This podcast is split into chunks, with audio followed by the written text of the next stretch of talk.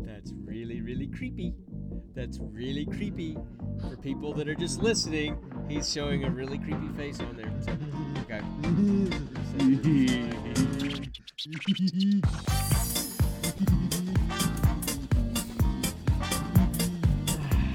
Hello, everyone.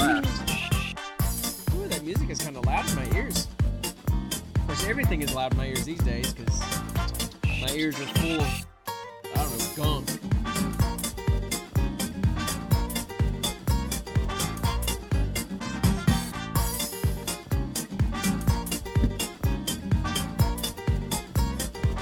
My potion of goofiness.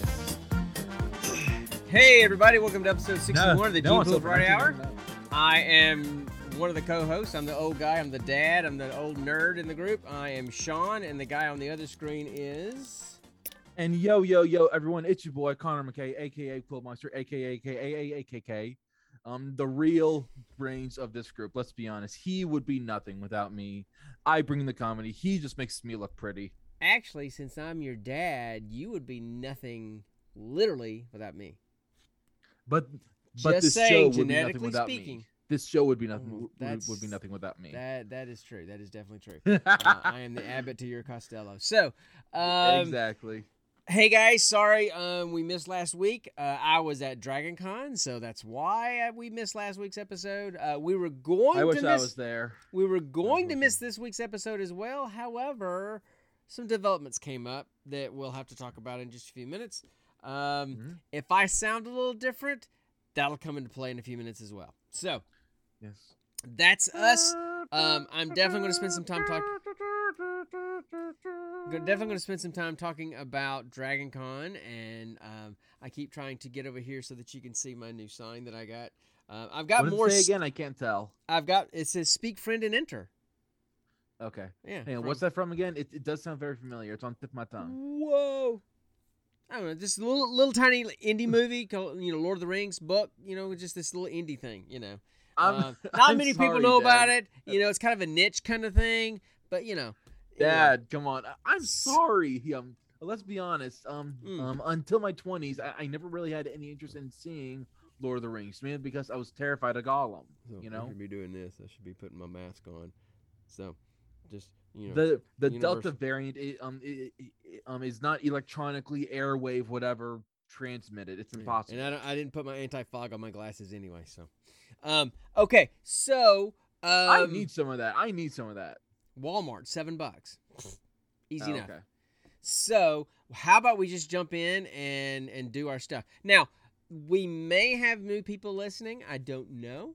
We've got very possible. We've got some of our normal folks in here with us on Friday nights, but for the audio section, if folks are listening to this later, I may have some new people that came in after hearing from me at DragonCon.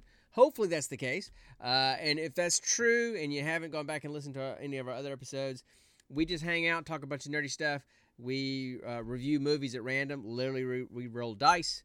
To determine the movie we're going to watch. You'll see that, hear about that at the end of the episode. Hello. We also do a geek question every week where we just debate some kind of nerdy topic that one of us comes up with. And then just talk whatever comes into play or chase a bunch of chickens. So, because we're both ADHD and just go all over the place. But we always start with kind of what's been going on with each other since the last time we talked. And it's been a little while. So tell me what's going on with you, man. Let's see. Video game wise, I've been playing the video game Jurassic Park Evolution practically every day because I've noticed. Because I mean, just okay. Do you remember the old Zoo Tycoon game? Yeah, we've got it's on Game Pass. You can play it now if you want to.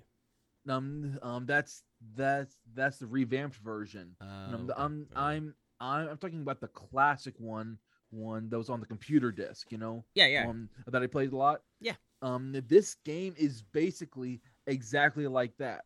Okay. That where you can hand make the cages. Old man shoulder. Okay. Ow. Go ahead. You can hand design the shape of the cages. Choose from different materials. It's just everything about it is exactly like like the classic Zoo Tycoon, but at the same time, it's different because it uses all the dinosaurs. And I am a huge dinosaur nerd. Cool. I have always loved dinosaurs. Okay. So I'm kind of looking like I've got some dip going on here. But anyway, go ahead. Skull? Halls. Halls cough drops. Oh, yeah. Oh, yeah, that brand. Yeah, that thing. Yeah. So, anyway, go ahead. Anyway, so it's just cool to play a pure creation game that can utilize some of my dinosaur knowledge. You know? Yeah. Because you were all about the dinosaurs when you were kids. Oh yeah. Let's see. That's basically all I've been playing, and I recently just unlocked the. Can you guess? Can you guess? Can you guess? Can you guess? The Velociraptor. I don't know. I unlocked that ages ago. No. I just unlocked the Indominus Rex. Ah, okay, cool, cool. So I've got 3 of those on one island, just all hanging out in one pen. Well, aren't they going to kill each other? Aren't they pretty territorial and going to kill each other? Are they all male or all female? You can't control the gender, but I'm assuming, the gender association in this game is similar to the original trilogy, in which Hammond basically made all the dinosaurs female. Ah, okay, cool. That's what I think anyway. But anyway, it's just a really cool game, just because I know like 90% of these dinosaurs. The Parasaurolophus, the Pachycephalosaurus, Torosaurus, Triceratops, Baryonyx, Suchomimus, a Dilophosaurus, Deinonychus. I know all these dinosaurs, and it's just cool to. Already know about these things. You've talked about them for ages since we were a kid. So anyway, cool. And my all-time favorite dinosaur will always be the Parasaurolophus. The what?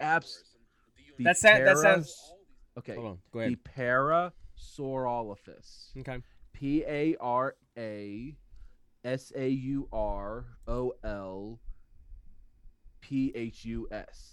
Parasaurolophus. Ah. Hey, I guess I can save some. It's absolutely beautiful. I guess I can save some resources on the computer and turn Audacity off because I forgot to hit record. Oh, well. Sorry, Dad. I guess I'll download this Twitch stream and get the audio from that. #ADHD life. So you are so hopped up on all kinds of meds, you're forgetting stuff. Not really. I'm not on a lot of meds, and it's not the kind that makes you feel kind of loopy. It's just my head's kind of tight right now because of sinuses and everything. But that's another issue. You're missing out. The loopy meds are the best. That's where you get half of your ideas from. But this is not the kind of illness that calls for the loopy meds. Yes, the loopy meds would be cool, but I don't need the loopy meds. I don't have any loopy meds anymore. It would make this a lot more pleasant, wouldn't it? Yeah. It might not. It might mean that we don't make it all the way through if I'm taking this. So anyway, I gotta keep moving over. See. So I keep sliding over. So all right. Anything else going on? As you know, me and Nikki got a bunny a couple months ago. Yeah. Tifa. Yeah. And recently she's been getting a bit more adventurous in her play area to the point of where she's been jumping from the floor up onto the daybed. Okay. At first she would only do it when Nikki was up there, and kind of hang out with her. Yeah. But then eventually she got to the point where she could just jump up there whenever she wanted. Right. And I know this because when I first got home and let her out, I went to go take a shower. Her came back. Actually, she was just sitting on the daybed. Her little paws on the end frame, just kind of sniffing at me, and I'm like, right. Oh, okay then. And it kind of surprised me. Right. And so we realized that's kind of dangerous because that's basically a free exit for her outside of her play area or. Right. And that could be dangerous for her and for our security deposit. Right. And so we first tried moving our bolster, which is basically this extra long pillow we use as a back support when we're on the on the daybed. Right. And so we used that and basically pulled it up to the very edge of the daybed to create like an extra wall. Mm-hmm. And for a bit that kind of stopped her. She would basically jump up and wall run on it for a bit, which actually was very entertaining to watch. She was like a little ninja. I bet it was. She hop up and like skitter across it. It was like she was a ninja.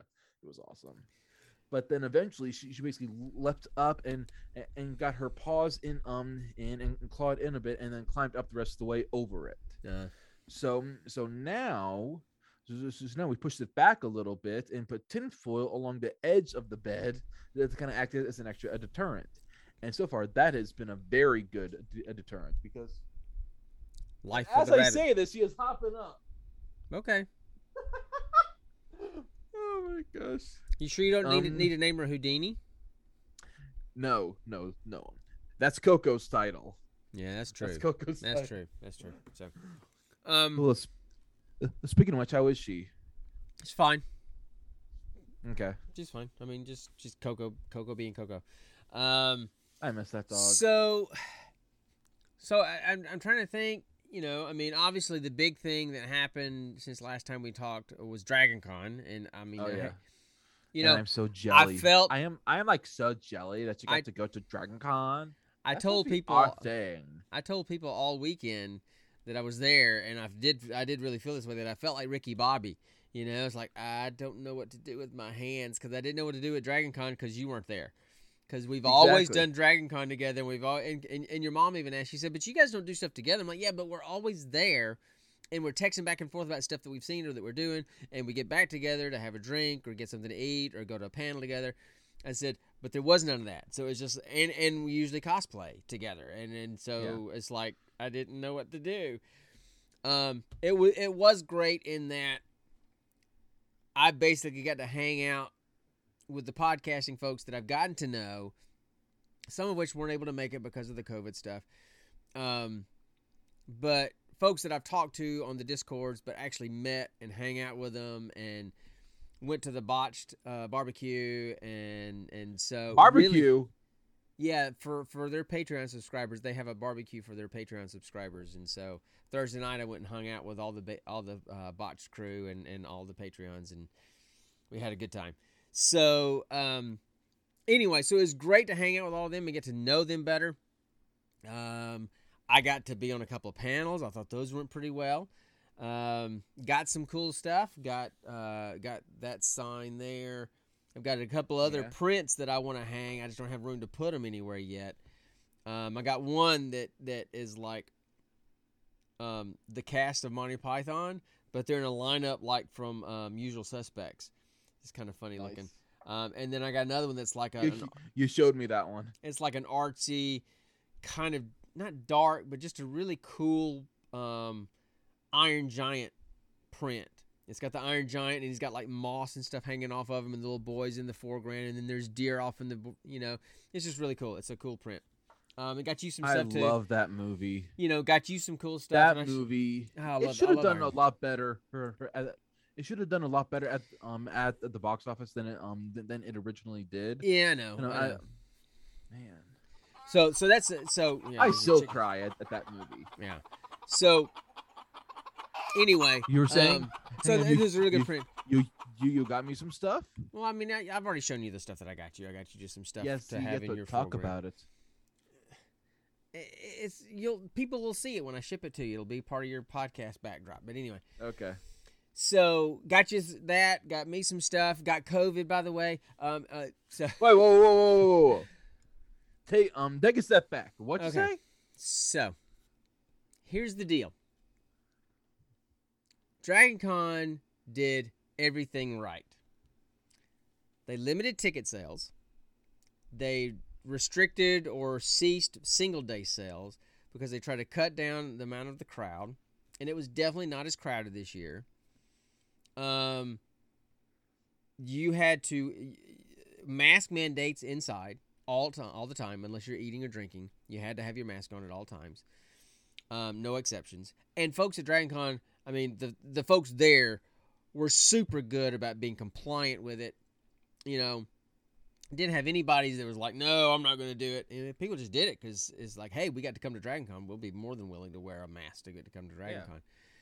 Yeah. And you had to show proof of full vaccination or proof of a negative test within 72 hours of the con to even get to go. They wouldn't give you, even if you had paid for your badge, if you couldn't show that, they wouldn't give you your badge. Mm.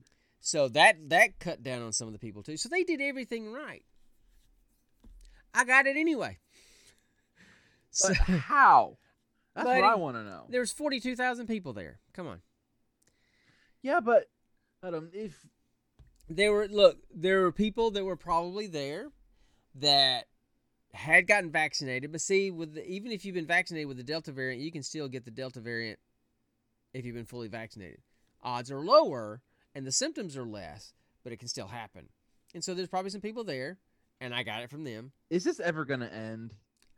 It's kind of, I don't know. It may become the new flu vaccine every year. I don't know. I am due for a booster shot, but not till next month. So I'm like right at the end. So my defenses have kind of gone down a little bit. And so I just got it at some point in the crowds of 42,000 people. Unfortunately, and so I started feeling symptoms late Sunday night. Like right during the bot show, at the end of the bot show, I'm like, this feels kind of like the con crud. Everybody talks about the con crud. Felt like the con crud, yeah. Just a head cold. I caught the con crud the last time I was there. Right. Took medicine for it, and it didn't do anything to it. And I'm like, that's not a good sign.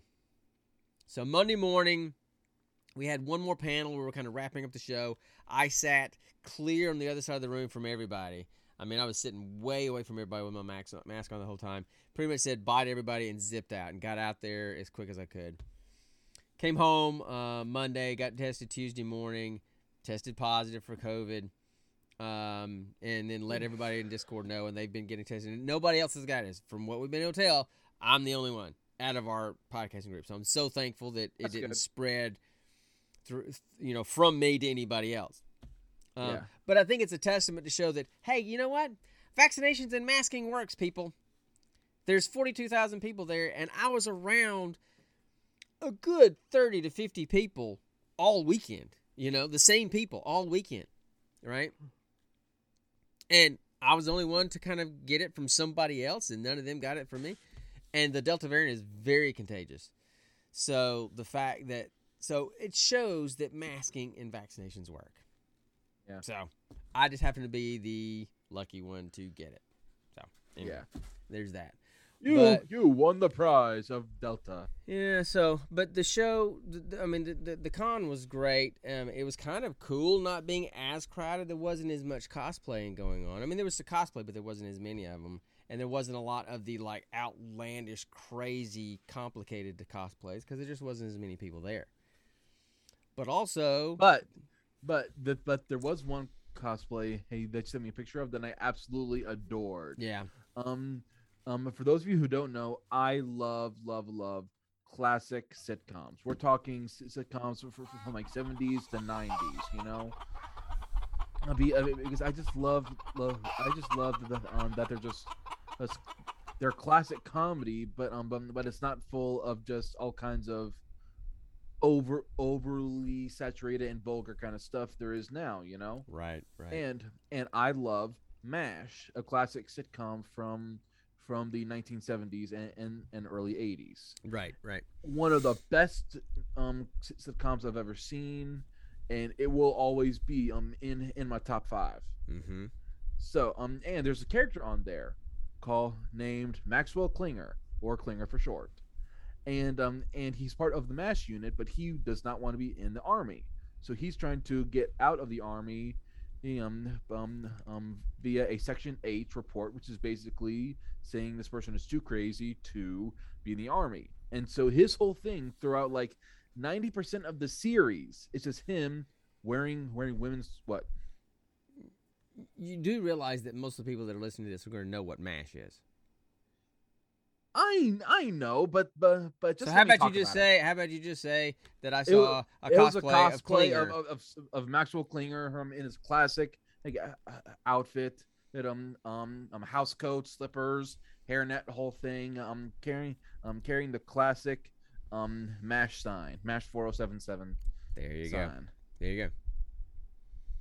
As opposed to, you never let me have my moment. It's not that. It's that. Okay. It's like it's look, dude. It's like when we're at your grandparents' house and your grandfather starts telling a story that we've all heard multiple times, and we all go, "Yeah, we've heard that story before." And he's like, "Oh, okay," and he keeps talking, and he keeps telling us the story anyway, right? So it's just we're trying to be. So succinct. That's where I get it from. There you go. Yeah, there you go. From your side, of the family. Something you probably get a lot of needless stuff from my side of the family. Oh, what's up, Steve?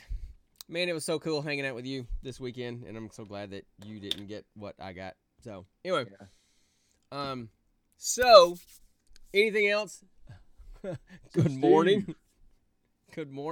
Well, you've been, you are. Yes, you are. Cool to hang out with. You have been sleeping a very long time. If it's morning to you right now. It's like almost 9:00 at night. Well, anyway, we'll move on from that. So let's move on. Is there anything else? I'm trying to think. If there's anything else that? Good grief, man! Did you get sick? I hope not. The tension, we must know. So anyway, he doesn't. Did you get the Rona from my papa? He doesn't have to say anything if he doesn't want to. No, okay, all right. Yeah, he's all good. Good. So hallelujah. So anyway, is there anything else that we need to talk? I mean, I haven't been playing much gaming. The gaming I've been doing is being sucking for me lately. Game streaming, from the bedroom on the tablet. So so anyway, I did pick up Expedition. I told you I was going to pick up that, and I'm trying to get familiar with that card game, so maybe we can do that on the podcast sometime. But it just seems to drag on. I haven't been able to speed it up yet, so I got to get used to it to speed it up so we can play it on the podcast.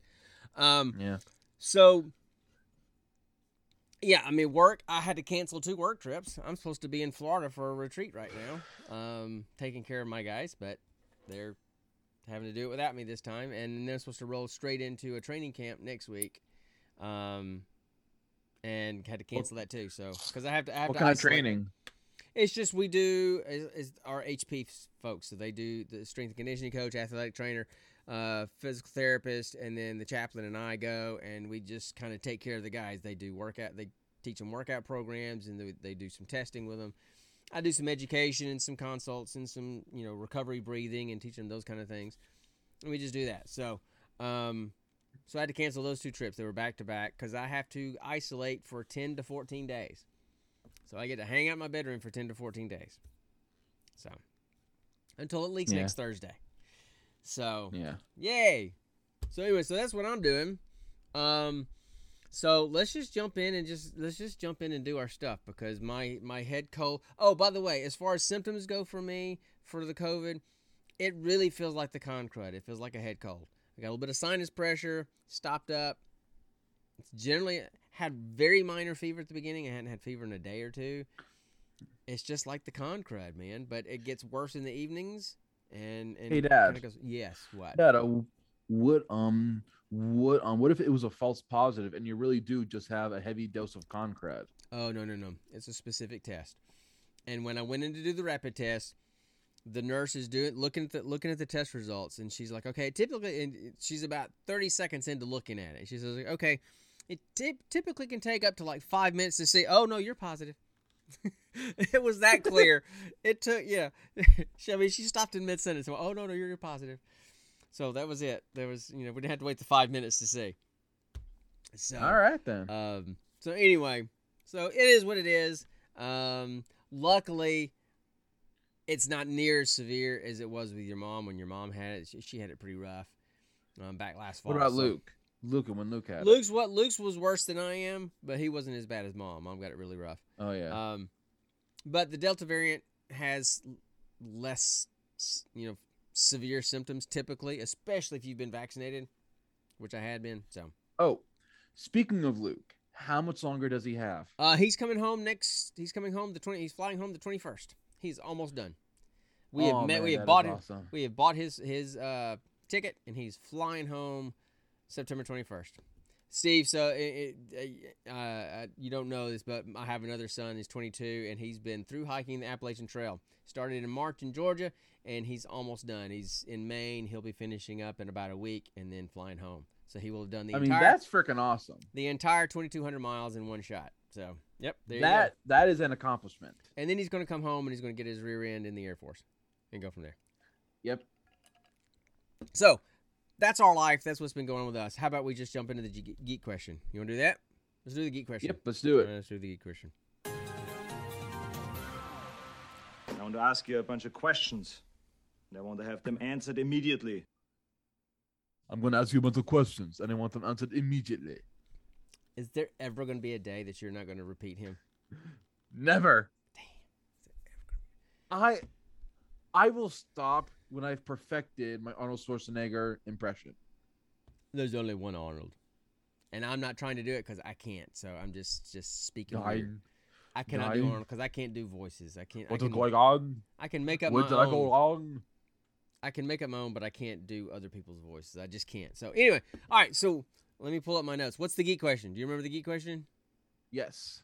What's the geek question? If you were stranded in the jungle and had to survive, what is the one fictional item you would take with you to survive with? Okay, and the reason why we usually come up with all kind of weird geek questions, and sometimes we try to do one that kind of matches our movie. And since our movie is Jungle, we figured why not? Well, what the heck? Why don't we do that? We mow it. Come on, Daddy, gotta do it. Oh, we mow it. I can't go up that high right now with this cold. I can't do it. In the jungle, the lion. You see what I have to live with, Steve? Do you see this? Do you see this? This is the life that I've had with this guy. Okay. Moving on, because you just now broke most people's stereos. Okay, so the question was, if you're lost alone in the middle of the jungle, what fictional item or items would you want to have with you to help you survive and escape? And no teleportation. Just one item. Cool. And no teleportation devices, right, of any kind. Yeah. That would be cheating. Or replication devices. Something that can actually make something else, you know? Yeah, that's fine. Yeah. Cool. Well, I know what I want then. Because I had three things on here that were kind of cool, but I'll just pick the one. Go ahead. You always go first. Let's see. From my options, I have. No. Just tell me. Just tell me your one, and then we'll talk about what the other. My ones one. Are. Yeah. So what's your one? All right. My one is a Star Trek Federation. All right. Is just the Federation or Star Federation? It's the United Federation of Planets. It's the Federation, but it's the United Federation of Planets. A Federation tricorder. Okay. Because these things are basically walking databases of and scanners of all kinds. I mean, if I had one, I could look up the database of survival tactics. Right. To read weather patterns and figure out how much time I've got left for overexposure at the sun, a storm, stuff like that. A bioscanner to constantly check myself and see if I'm healthy, if I need to fix something or if I need to rest. It also has all kinds of radars which can help me find fresh water, and then also edible plants, medicinal plants, and all kinds of stuff. Sure. Okay. It's basically the guide of every single tool you need. Sure. I would still need to make all the tools, and I would still need to make the tools, start fire, make a shelter, and all that. But this would tell me how to do that. Right. It's a great item to use, and it's a great source of information. But you're still having to walk your way out of the jungle, right? I mean, yes, the tricorder will give you the help you find the right direction and keep you safe as you go. Absolutely, but you still gotta have to walk your way out of the jungle, right? Yes. Okay. All right. I swear. Is it my turn?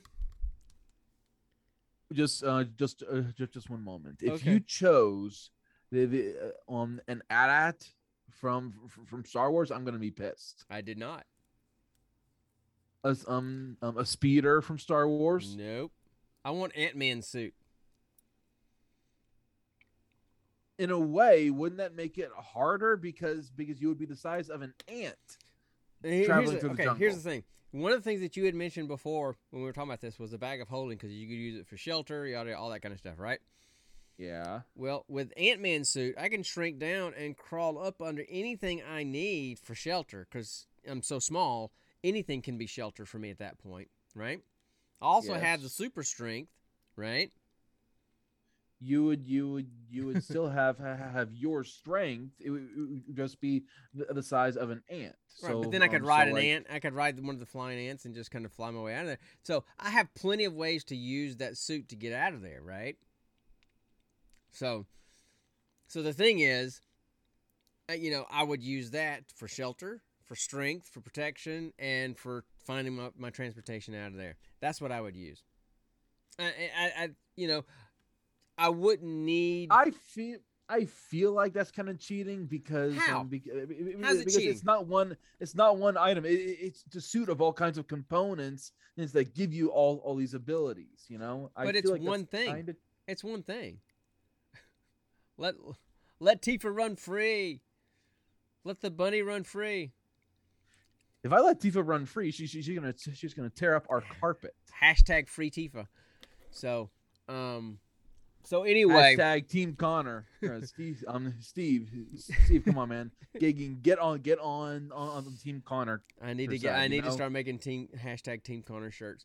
You need to find a hashtag Team Connor sound.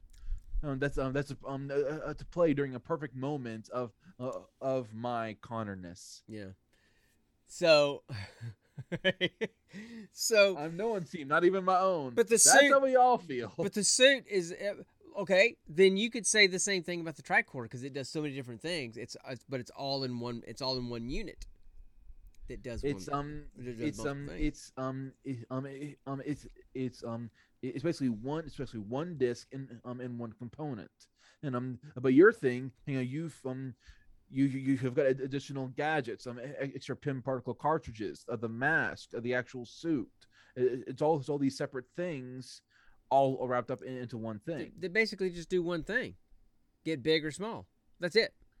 That's really all it does. You could then also use those little discs and throw it at a food item and make it bigger to last you longer, or make it smaller to transport easier. But I'm not talking about the disc. I'm just talking about the suit.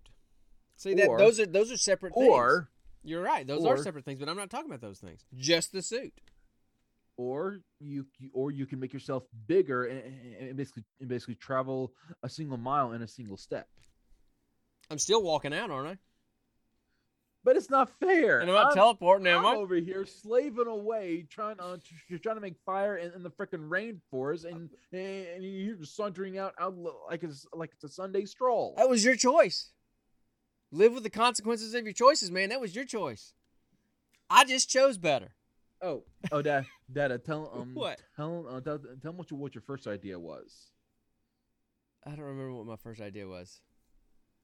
The Jack Sparrow's compass. Oh yeah, I thought about Jack Sparrow's compass. But another one that I thought of was the mask. The mask I would have accepted because it is a single item, but it just gives you a bunch of powers. I can just turn anything into a cartoon boat and go down the river. Woo! Yeah. So yeah, I mean that was my second one, and then the last one was just call up Acme. The last one was a Hattori Hanzo sword, Okay, why that? That's basically a sword. It's just what. Right. Okay. Like I was saying, because initially we were talking about item or items. We decided to go with just one, but if we were going with multiple ones, I would have probably chosen the mask and the sword, or the Ant-Man suit and the sword, just to have something for protection. And hey, it's the sharpest blade made, so it'll definitely chop those trees better than that stinking machete they had in the movie, right? So I'm just thinking, hey, that was my one practical item, if you could call a Hattori Hanzo sword practical. Maybe. It's a blade. It's a real thing. So, anyway. So, that's my answer. The Ant-Man suit. Honorable mention to the mask. Yes. So what? What were your other ones? You mentioned, and you mentioned to me the bag of holding, right? Yep. And what else? Because the biggest thing about it, the bag of holding is perfect shelter from. It can open up almost infinitely, and as long as the lid is open, you'll constantly get in oxygen. Mm-hmm. So yeah. So and it can't get wet. It can't be burned. It can't be ripped, torn, anything. Yeah, but in the rainy season, wouldn't it be kind of dangerous to open up the bag of holding so you could breathe in the rainy season? Because then all that water just kind of goes into the bag with you. Well, think about it. Well, think about it. Essentially, I just need it. It opened up enough. I can set it on its side, so the rain doesn't come in, and the air's coming in this way, and not this way. Yeah. Hey, and then my other item would have been the Friday glasses. Tell me about those again. In Far From Home, the most recent Spider-Man movie. Yeah. The Friday glasses is basically something Tony left for Peter. And it's it basically has all the stuff his suits would do with Friday and all these readouts and everything, and getting all this information. Yeah. Just inside these glasses. Right. And so basically they would have all the same information as the tricorder. They would just be on my face, and I would have a sexy Irish woman talking to me. So wouldn't that just be redundant to have the tricorder and the Friday's glasses? That's other than the Irish voice. That's why I said it's a list of options, and I want to take one option. Right. Well, I think the Ant-Man suit wins on that one. Sorry. I think the Ant-Man beats the Tricorder. But Dad, real quick. Yes. You have you have the Ant-Man suit, but do you know how to hunt? Do you know how to forage? Can you tell? No, I'll get my ant people to get me something. They get what they're told to get. If you don't know what plants are edible or poisonous, or what water is good or not, they're basically just they could be bringing you poison water that could give you Montezuma's revenge. Sure, but that's the risk I'm going to take. Or I can just get to turn into be a giant and walk out in about 10 minutes. I still feel like that's a cop-out. Be out by lunchtime. Shut up. Have a nice charcuterie board and, a nice cerveza on the side. Yeah. Meanwhile, you're in there with your tricorder going, ooh, I found something. Shut up. You would think, right, Steve? Montezuma will never get his revenge. His revenge is eternal. Okay. So I should know. I've gotten it. So that's that. So I win. I say I win. Okay. You won that, but I won the debate question, the geek question. Jeez, that snuck up on me. Okay. So let's talk about this movie, because I kind of like this movie. I don't have a lot to say about it, but I like the movie. All right. So let me make sure I hit the right button this time, because last time I hit the wrong button. So let's see if I get the right button this time. Hey, I did. Time for roll for credits.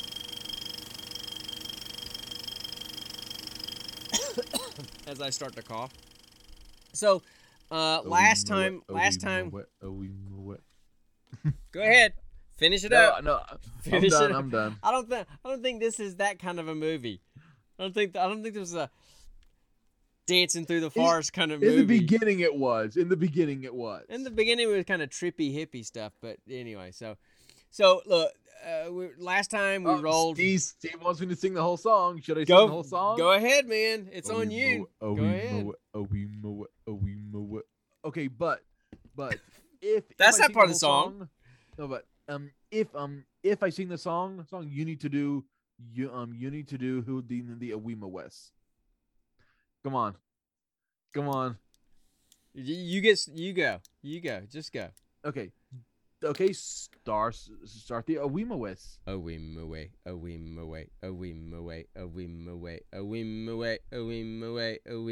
the jungle, the jungle. There, I got you started. Lion sleeps tonight. In the jungle, the mighty jungle, the lion sleeps tonight.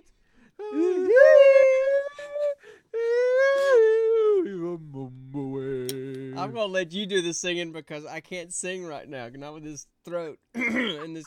Anyway, I love that song. I don't know what kind of chicken that was, but that was definitely a chicken. But yes, I still think Nathan Lane did it better. I still think Nathan Lane did it better. You think? He's kind of a Broadway singer, Broadway actor. Yeah, I could imagine he probably sang it better than we do. Absolutely. I think it's a safe assumption. So anyway, last time, as I was trying to say, we rolled. That is also true, Stevie. He was getting paid. We rolled for this movie, and we rolled for, it was Amazon, right? And then Amazon. It was, what, action? Was it action? Was it thriller? I forgot what category. Action. And then Jungle. I had never heard of this movie before. It's got Daniel Radcliffe. What? I do see the coincidence in rolling for Amazon, and the movie we rolled for is Jungle. Jungle. Just now thought about that. Very good. So how did you just now think about that? Because you just told me. But what is the Amazon? It's the world's most famous rainforest. I know that. I just didn't think. I didn't make that connection. You did, so you're swifter than me. So, anyway, I am 30 years younger. It stars, Daniel Radcliffe, Harry Potter. But I had never heard of this movie before, and I'm like, okay. And the tagline is like a group of friends join a guide for a trek into the Bolivian jungle, searching for an Indian village. The men soon realized that the jungle is a difficult place to be, and it couldn't get more vague. I remember talking about that. And so, but then I start watching the movie and find out it's a true story, and then I was hooked because I like movies that are based on true stories. So it was long. It's 2 hours long. I thought it was longer than it needed to be, but it was I thought it was perfect length. It was really it was a drama. And it was a, survival. That's what we rolled for. It was drama, not action. Was it? You sure? Yeah. Because that surprised me because I was expecting more of an action kind of movie and it turned into a drama. So I thought we'd rolled for action and got the drama in the movie. Anyway, so here's the premise of the movie. It's 1981, I think, somewhere around in there, early 80s, yeah. 80, 81. Oh, yeah. And... Radcliffe plays this guy named Yossi Ghinsberg. Is it Gonsberg? Johnsberg? Ghinsberg. Yossi Ghinsberg. And Yossi actually wrote the story as well. Wrote the script, wrote the book. Because it's about him. Anyway, so Yossi Ghinsberg, he's was in the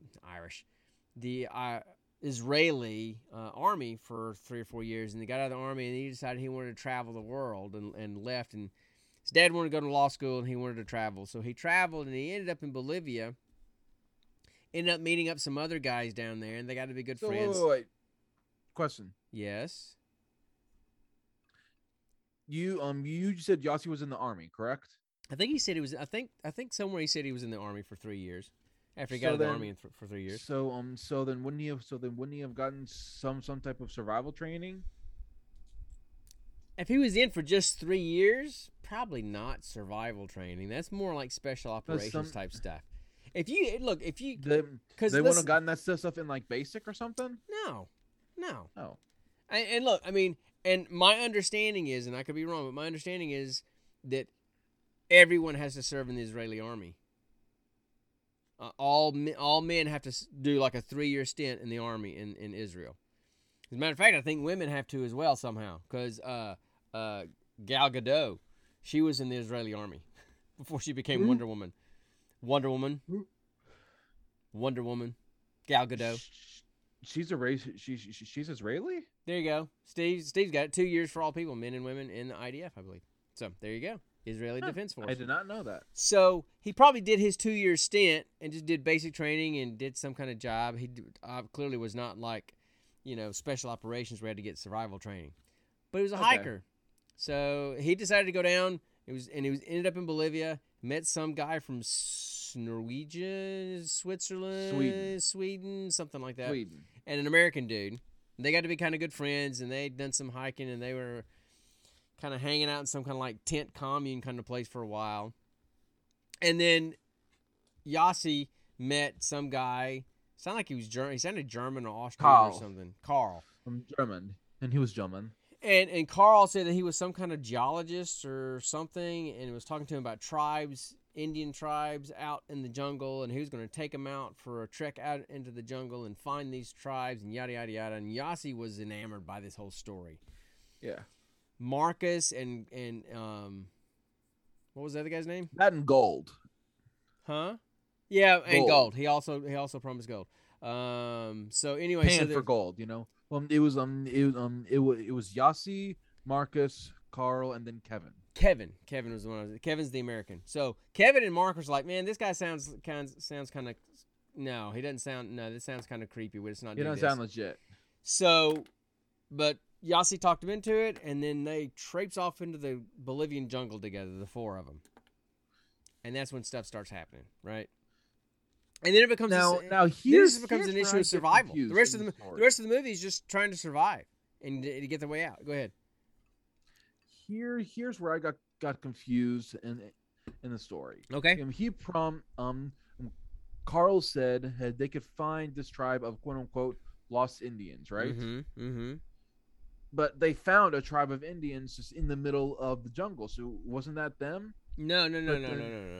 He was talking about a tribe of Indians that are like still wearing their loincloths and stuff out primitive. Oh, okay. Not just people living out in the jungle. No, he's talking about like a lost tribe of Indians way out deep in the jungle. That's what he was talking about. And that's what Yossi was enamored with, that idea of seeing the unexplored world, I think was what they talked about.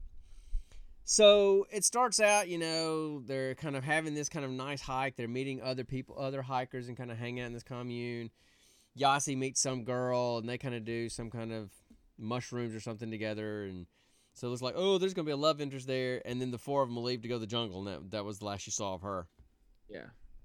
You actually did see her again in one of his dream sequences. Well, yeah, but I mean a dream sequence, not in real, life. Yeah. And so it starts out okay. They're kind of going through, and they're enjoying the thing. They're getting a little. Then they start getting a little inconvenienced. They're like, oh, they're clearly not like really want to do this. They want to do the hiking thing, but not the hiking thing. You know, they're having to go through and machete through things, and they're getting eaten alive by bugs, and they almost lose Carl. They almost lose Carl at one point, or Carl almost loses them because he just goes on ahead of them. Marcus is getting kind of skittish.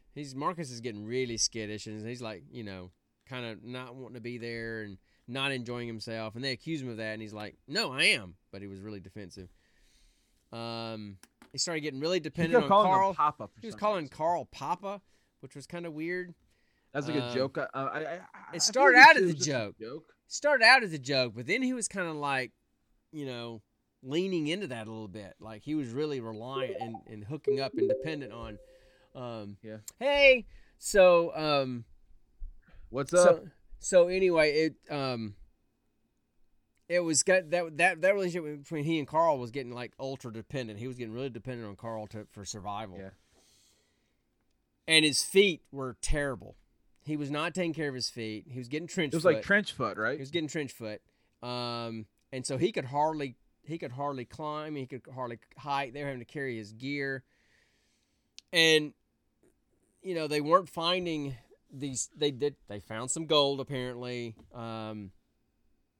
But then they couldn't find where they were going or weren't there yet, and Marcus just had it. He couldn't go any further, and so they had to make a decision. Do we turn around and go back?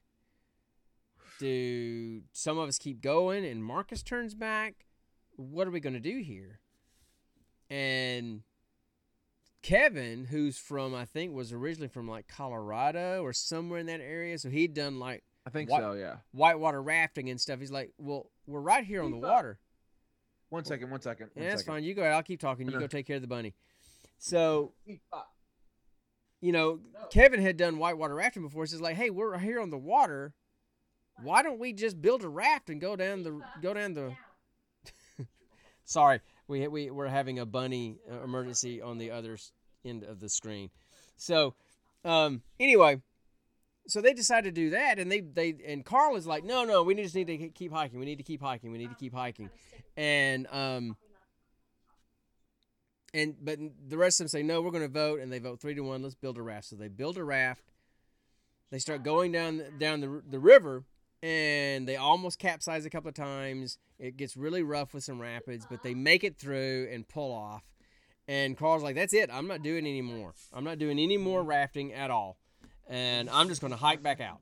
And so they camp that night. And then, sorry, I'm completely distracted by what's going on the other screen right now. So they camp that night, and they're going to go the next day. But the next day, Carl gets up and says, nope, I'm hiking out of here. It's a 3-day hike to some little village, and then we can get out from there. So I'm leaving. Y'all can take the thing if you want to. I'm not getting back on that thing. Love you. And I love you too. Not you, Dad. So I'm talking to her, the beautiful girl back there. So anyway, so they get to that point, and Kevin's like, I don't think Carl can swim. I think that's why he's so scared. Yeah. So Kevin's like, I'm not getting back on the raft with Marcus. Marcus has got to go. He can't walk. He's got to go. I'm not getting on the raft with him, and I'm not going back with Carl because I don't like Carl. And Yossi wants to go with Kevin on the raft. They got to figure out what to do with Marcus. So Yossi goes and talks to Marcus, and Marcus agrees to go hike back with Carl. So they separate at that point. And it's 2-on-2, right? Yeah. Marcus and Carl are hiking off for their 3-day hike to some town and said, we'll be there in 3 days, and we'll be there waiting on you guys when you get there, if you make it. And Kevin and Yossi decide to get on the raft and go. But there's some significant rapids they've got to go through. You know, if you hit the rapids, you're gonna die. So you better get off before you get on there. So that happens. And what do you think happens? Do they get off the water before they hit the rapids? No. And the boat smashes, they get separated in the water. And then it's just most of the rest of the movie is Yossi by himself trying to make it through the jungle. Mm-hmm. And he's in the jungle for 17 days by himself. Yeah. Luckily, he found his backpack floating down the stream, so he had some stuff with him. Oh, yeah. But most of the rest of the movie is Yossi trying to survive and watching the deterioration of his body and the deterioration of his brain as he's trying to survive for those 17 days. He starts seeing things. He starts seeing people and talking to people and all this stuff. And it just becomes a tale of survival. Now, meanwhile, Kevin hopped on a piece of wood and made it through the rapids, and some village found him downstream days later. And then Kevin was spending days trying to find his way back up to find Yossi because he's like, I know he's still alive. So you saw some cuts to him trying to help him, you know, find Yossi, but most of it's just Yossi trying to survive. And it was painful to watch. It was painful to watch because in the movie, Daniel Radcliffe gets like Matthew McConaughey in Dallas Buyers Club thin, and Christian Bale in The Machinist thin. I mean, he gets super thin. And I read some trivia about this movie. He did lose tons of weight. He ate a piece of chicken and like one chicken breast and one other thing and a protein bar every day. That's all he ate for like weeks to lose his weight. one chicken breast, and one protein bar. That was all I ate every day. He says he filled the rest of his time with coffee and cigarettes to make it through. Daniel Radcliffe did? Yeah. So he literally lost all that weight. So that image you saw of him at the very end of the movie is really him, probably about 60 pounds lighter than he normally is. Oh, god dang. It was rough. So, you see him go through dealing with snakes and dealing with ants and dealing with, he gets trench foot and having to try to heal his feet. And having to survive falls and almost drowning and the raining. There's season. One fall. I think was kind of over exaggerated. Which one? When he was climbing the tree and saw that snake, he fell and he was falling back first, but then somehow he did basically a superhero landing. He did do a superhero landing. That's exactly what that was a superhero landing. Exactly. Yeah, and it's like. Well, say what you missed was what they cut out in the editing was it's on the cutting floor. You missed the backflip with the somersault, the twist that he did to get this. You missed all that. They just cut that out. But yeah, I thought that was kind of unrealistic too. He's falling backwards, but then lands like a super. Yeah. That was cut. But it's editing. What do you expect? It's a movie. And then also, I don't care how delirious out of your mind you are, if you see a snake in a tree. Fall. You're not going to then climb back up the same tree, grab the snake and toss it out, and proceed to fall and beat it to death with a rock. If you're starving, and the snake he didn't do it for food though. He did it just because he was like, I'm a man of action. Yeah, but you didn't let me finish. If you're starving and there's a snake between you and the food you're trying to get to. You'll do whatever you have to do. Because he was trying to get to that fruit that was in the tree. That's why he was climbing the tree. And the snake was in between. So he climbed back up there, got the snake, dumped down, and bashed the thing to death, and then got his fruit. That's why he did it. Yeah. He wasn't killing the snake just because, hey, I can kill a snake. It's like, you're between me and my food. You got to go. But still. So, and here's the thing. So, the movie it almost felt like two different movies to me. It started out with the action stuff and the hiking stuff at the beginning. And then the survival stuff with him felt like a separate movie to me. It almost felt like two different movies that they pieced together. So that's why it felt kind of too long for me because it was 2 hours long. They probably could have made it about an hour and 40 minutes and made it a little bit more of a tighter directed movie. But it was good. It was really good. I really enjoyed it. I wouldn't mind watching it again with your mom because it's very drama-ish, right? Oh, yeah, definitely. Here's some other things. Let's see if I can find it on here, if I put it on here. Okay. Even though it's 2 hours long, they still didn't put everything that happened to him in the movie because, he wrote the book of stuff that really happened to him. Here's some other things that happened to him during those 17 days. The real Yossi? Yeah. Okay. He woke up covered in leeches once. Oh yeah. He woke up to find a swarm of termites eating patches of his skin where he'd urinated on himself. Oh gosh. Too.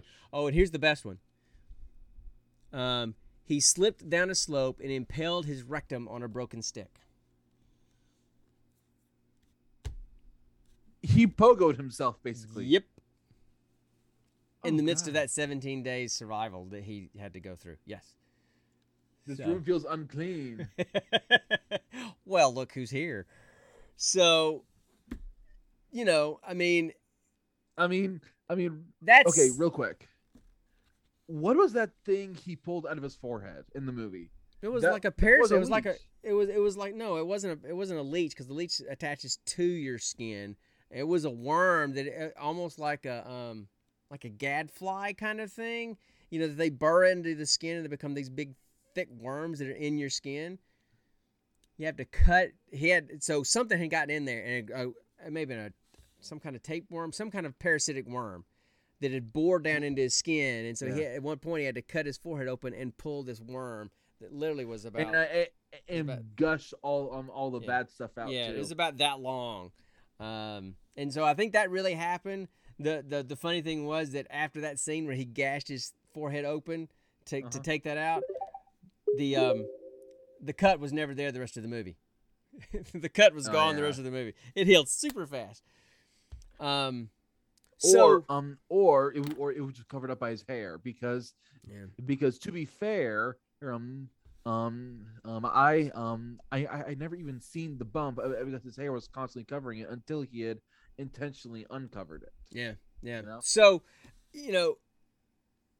I thought the acting was really good in the movie. I really enjoyed all the acting. Daniel Radcliffe is amazing. I really enjoyed all the acting in the movie. I thought they all played their characters pretty well. I mean, the American guy played a typical American kind of attitude guy. But the thing that built the tension in me the most was at the very end when Kevin is coming upstream, to look for Yossi. And, Yossi has been on that shore on the bank, and he gets 3 logs, and he makes a Y so that hopefully a plane will see a Y. And, hey, Yossi's right here. And Kevin and the guide pull up in the boat. On that beach, Kevin is actually kicking the logs that have the Y, doesn't even recognize that it's a Y, sees nothing, and there's no way they can't go any further upstream. So they're leaving. And he's about to go around the bend, and I'm sitting there screaming because there's Yossi laying right there, but he is so thin and he is so dirty, they can't tell him from the rocks and the dirt. That's how bad he was. And Yossi's kind of almost out cold when they're there. So he hears them, and he's calling out to Kevin, and he stands up, this thin, frail thing. He's like weakly calling out, Kevin. And, of course, he's not calling loud enough to where you can hear. And then the boat's about to turn the bend when Kevin sees him and comes back and they get him. And I'm sure that was dramatic. I'm sure it wasn't like that in real life. But I'm sitting there going, Kevin, you need to turn around. You need to turn around and get him. So, if it's a really good movie, guys. I mean, look. It really is. We've told people, and for folks that are in here for the first time, we tell people all the time, we don't review movies. We don't know how to do that. We just talk about it. I mean, we don't sit there and break down scene by scene and what the underlying meaning is. We're not that smart. We just talk about movies and what we liked and didn't like about it. Maybe you aren't. Well. Call a spade, I guess, right?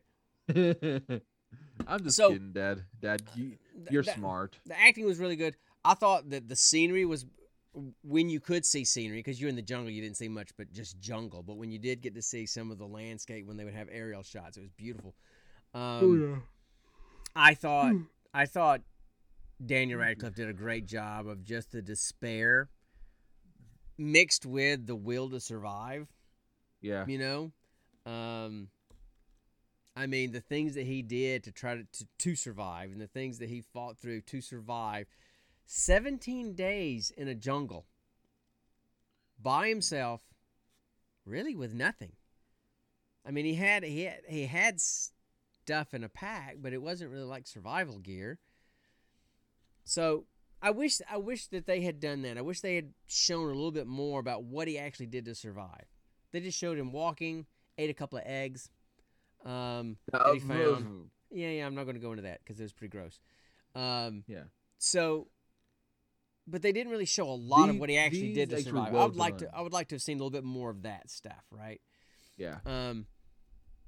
But to me, I live for these kind of movies. I live for the closing credits for the here's the true life story blurb stuff. Yeah, that's what I live for, and So, did any of it surprise you? The true story stuff that you read, did any of it surprise you? It surprised me that Carl actually was like a bad guy, and most likely he was some kind of serial killer and brought them out there to kill them. Well, no, don't know about the whole serial killer thing, but it did say they couldn't find him. He and Marcus, after they split up, they were just gone. They were never found ever again. They probably got killed in the jungle, dude. Duh. But he was wanted for taking people on these so-called treks before. He was wanted. He was wanted by the authorities. They didn't really say exactly what he was wanted for. And they said the notes even said, to this day, nobody knows why Carl took them out into the jungle. To this day, nobody knows why. Huh. They you know, not much is known about Carl, except that they knew that he was wanted by the authorities, but they didn't know what for. You know, and in the movie, he comments that he was, you know, he was wanted by the authorities for something. So he could have very well been on the lam, you know, and the authorities were out to get him and trying to find him. And so he saw these three, you know, hikers trying to convince him to go out into the woods, in the jungle, as a way to escape and have people with him, you know. He had a gun, so now he had ready-made hostages if he needed them, right? Yeah. So that may have been all it was he was just trying to escape, and he saw them as an easy way to escape into the jungle and not be alone. But when they split, when they decided to split and said, hey, we're going to hike the 3 days that way to get out, and you guys take your own life in your hands and go on the river, as soon as that happened, I went, oh, those guys will live, and those guys ain't going to make it. Because in real life, when Kevin and Yossi got back, they said they searched for Marcus and Carl for weeks, and no trace of them was ever found. You know? So I still feel that feels kind of weird. Spoiler alert for everybody that wanted to watch this movie, but I mean, that was kind of predictable. Like zero trace? Dude, it's the Bolivian jungle. People disappear all the time. People disappear in the United States and are never found from. This is, you know, most of the Bolivian jungle is not even charted yet. So, you know. That's true. They probably were eaten at some point by someone or something. There is one thing I was surprised about during the closing credits. What's that? Oh, we're out of time. Yeah. I didn't hit this. I didn't. I mean, do you want me to play it? It's kind of loud, but. I'll go ahead. Okay, I'll play it. I'm kind of getting to where I don't like that. I'm kind of getting to where I just don't like that sound. It's too annoying. I want to get something a little bit more subtle and nerdy. That's a little much, especially for these ears right now. Excuse me. So, what was it you said you didn't like? It's not that I didn't like it. It just surprised me, you know. What surprised you? In the ending credits, it's that Yossi went back to that jungle, right? Yeah, and he basically made it his home, and it's like, okay, you survived God knows what, and lived through God knows even worse. Yeah, and it's like, why would you want to go back to the place of all that trauma? No, but he didn't go back there and live there. He did go back there and help build some kind of environmental commune shelter, some kind of thing. Yes. Yeah. But he didn't live there. He still traveled all over the world. He still travels all over the world to this day, from what I understand. So yeah. So anyway, if you like these kind of movies, these survival kind of movies, people that kind of overcome unbelievable odds, it was a really good movie. Again, I'd never heard of it before. I didn't know that Daniel Radcliffe had done this movie. All I knew him from was Harry Potter, which I don't even watch, and Swiss Army Man, right? He was Swiss Army Man, right? And Horns, right? Oh yeah, yeah. So he was also Harry Potter. That was the first thing I said. This is the very first thing I'm listening is a skill. That. Right, I know. Hashtag ADHD. I know, I get it.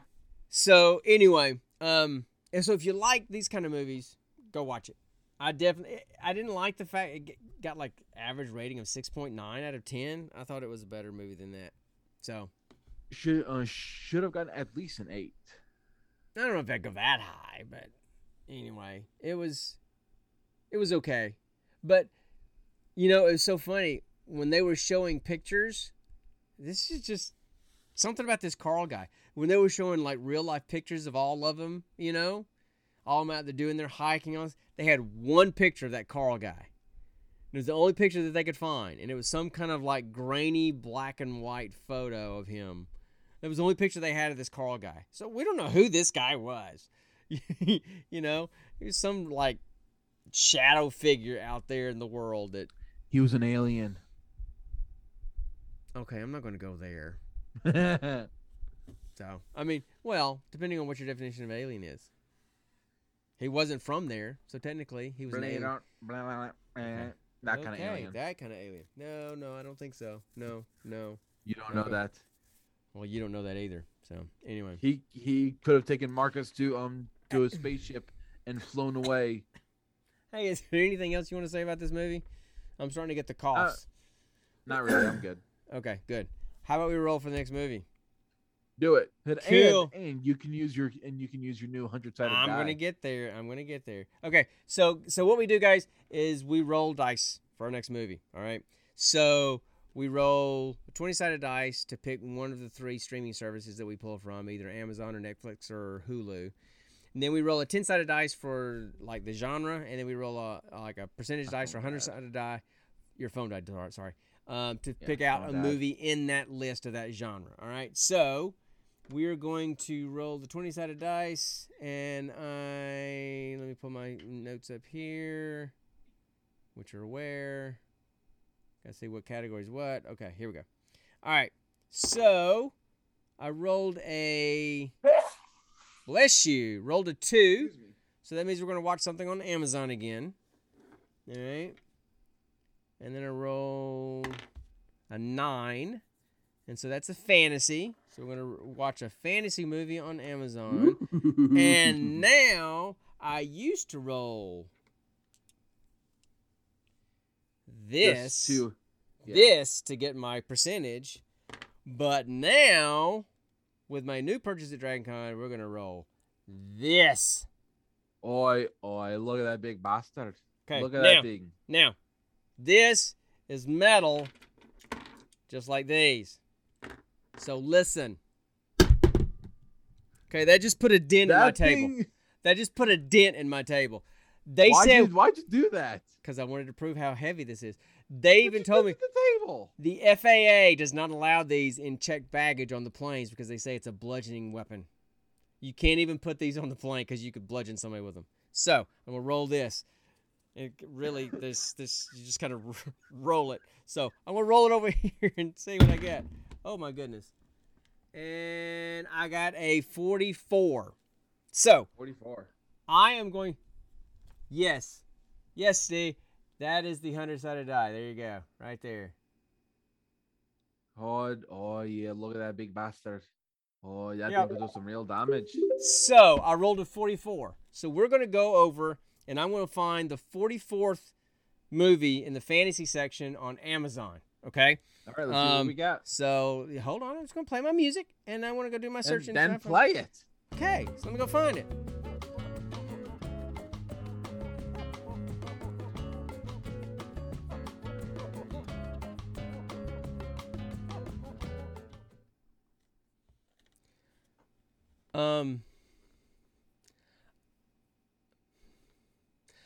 I don't even know how to pronounce this, much less tell you what it is.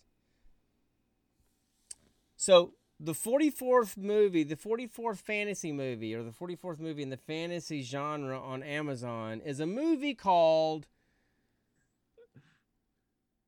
Avane Srimannarayana. Avane Srimannarayana. It is apparently an action Western Bollywood movie. Oh, wait. Western, like cowboys? Cowboy and Indian, cowboy action Western Bollywood movie. So we're going to watch an Indian movie set in the desert with like a bad cop who is a cowboy type.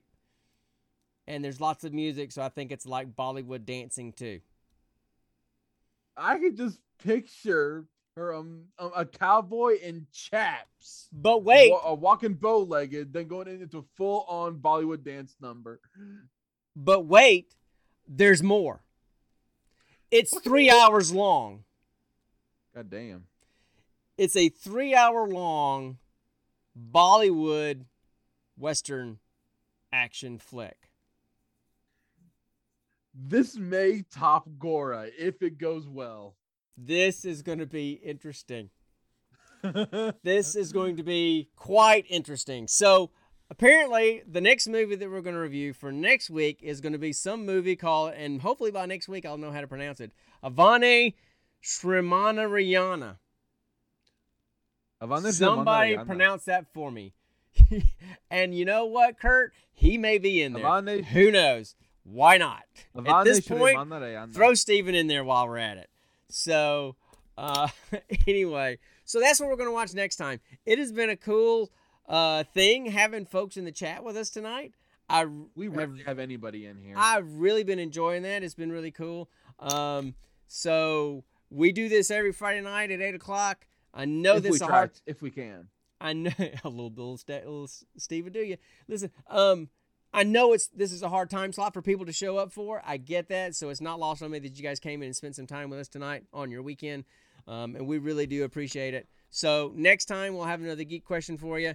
We will watch a 3-hour-long Bollywood movie western or something, and probably have either an awful lot to say or very little to say because we didn't understand any of it. I don't know. And then, of course, we'll have more nerd stuff. We'll be chasing more bunnies in the background, apparently. And hopefully the con crud COVID stuff will be cleared up and gone by then, right? So that's all I got for the show. Connor, you got anything else? Any parting shots you want to say? Namaste. Okay, namaste. Okay, cool. So that's all we got for tonight. Thanks for showing up. Thanks for hanging out with us, guys. And we'll see you guys next time on the Gene Pool Variety. And always remember... stay nerdy, my friends.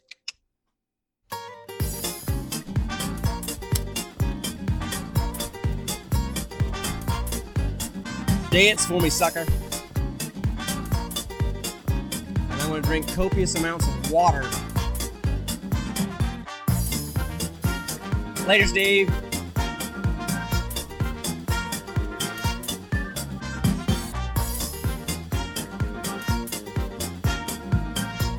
See you, Steven.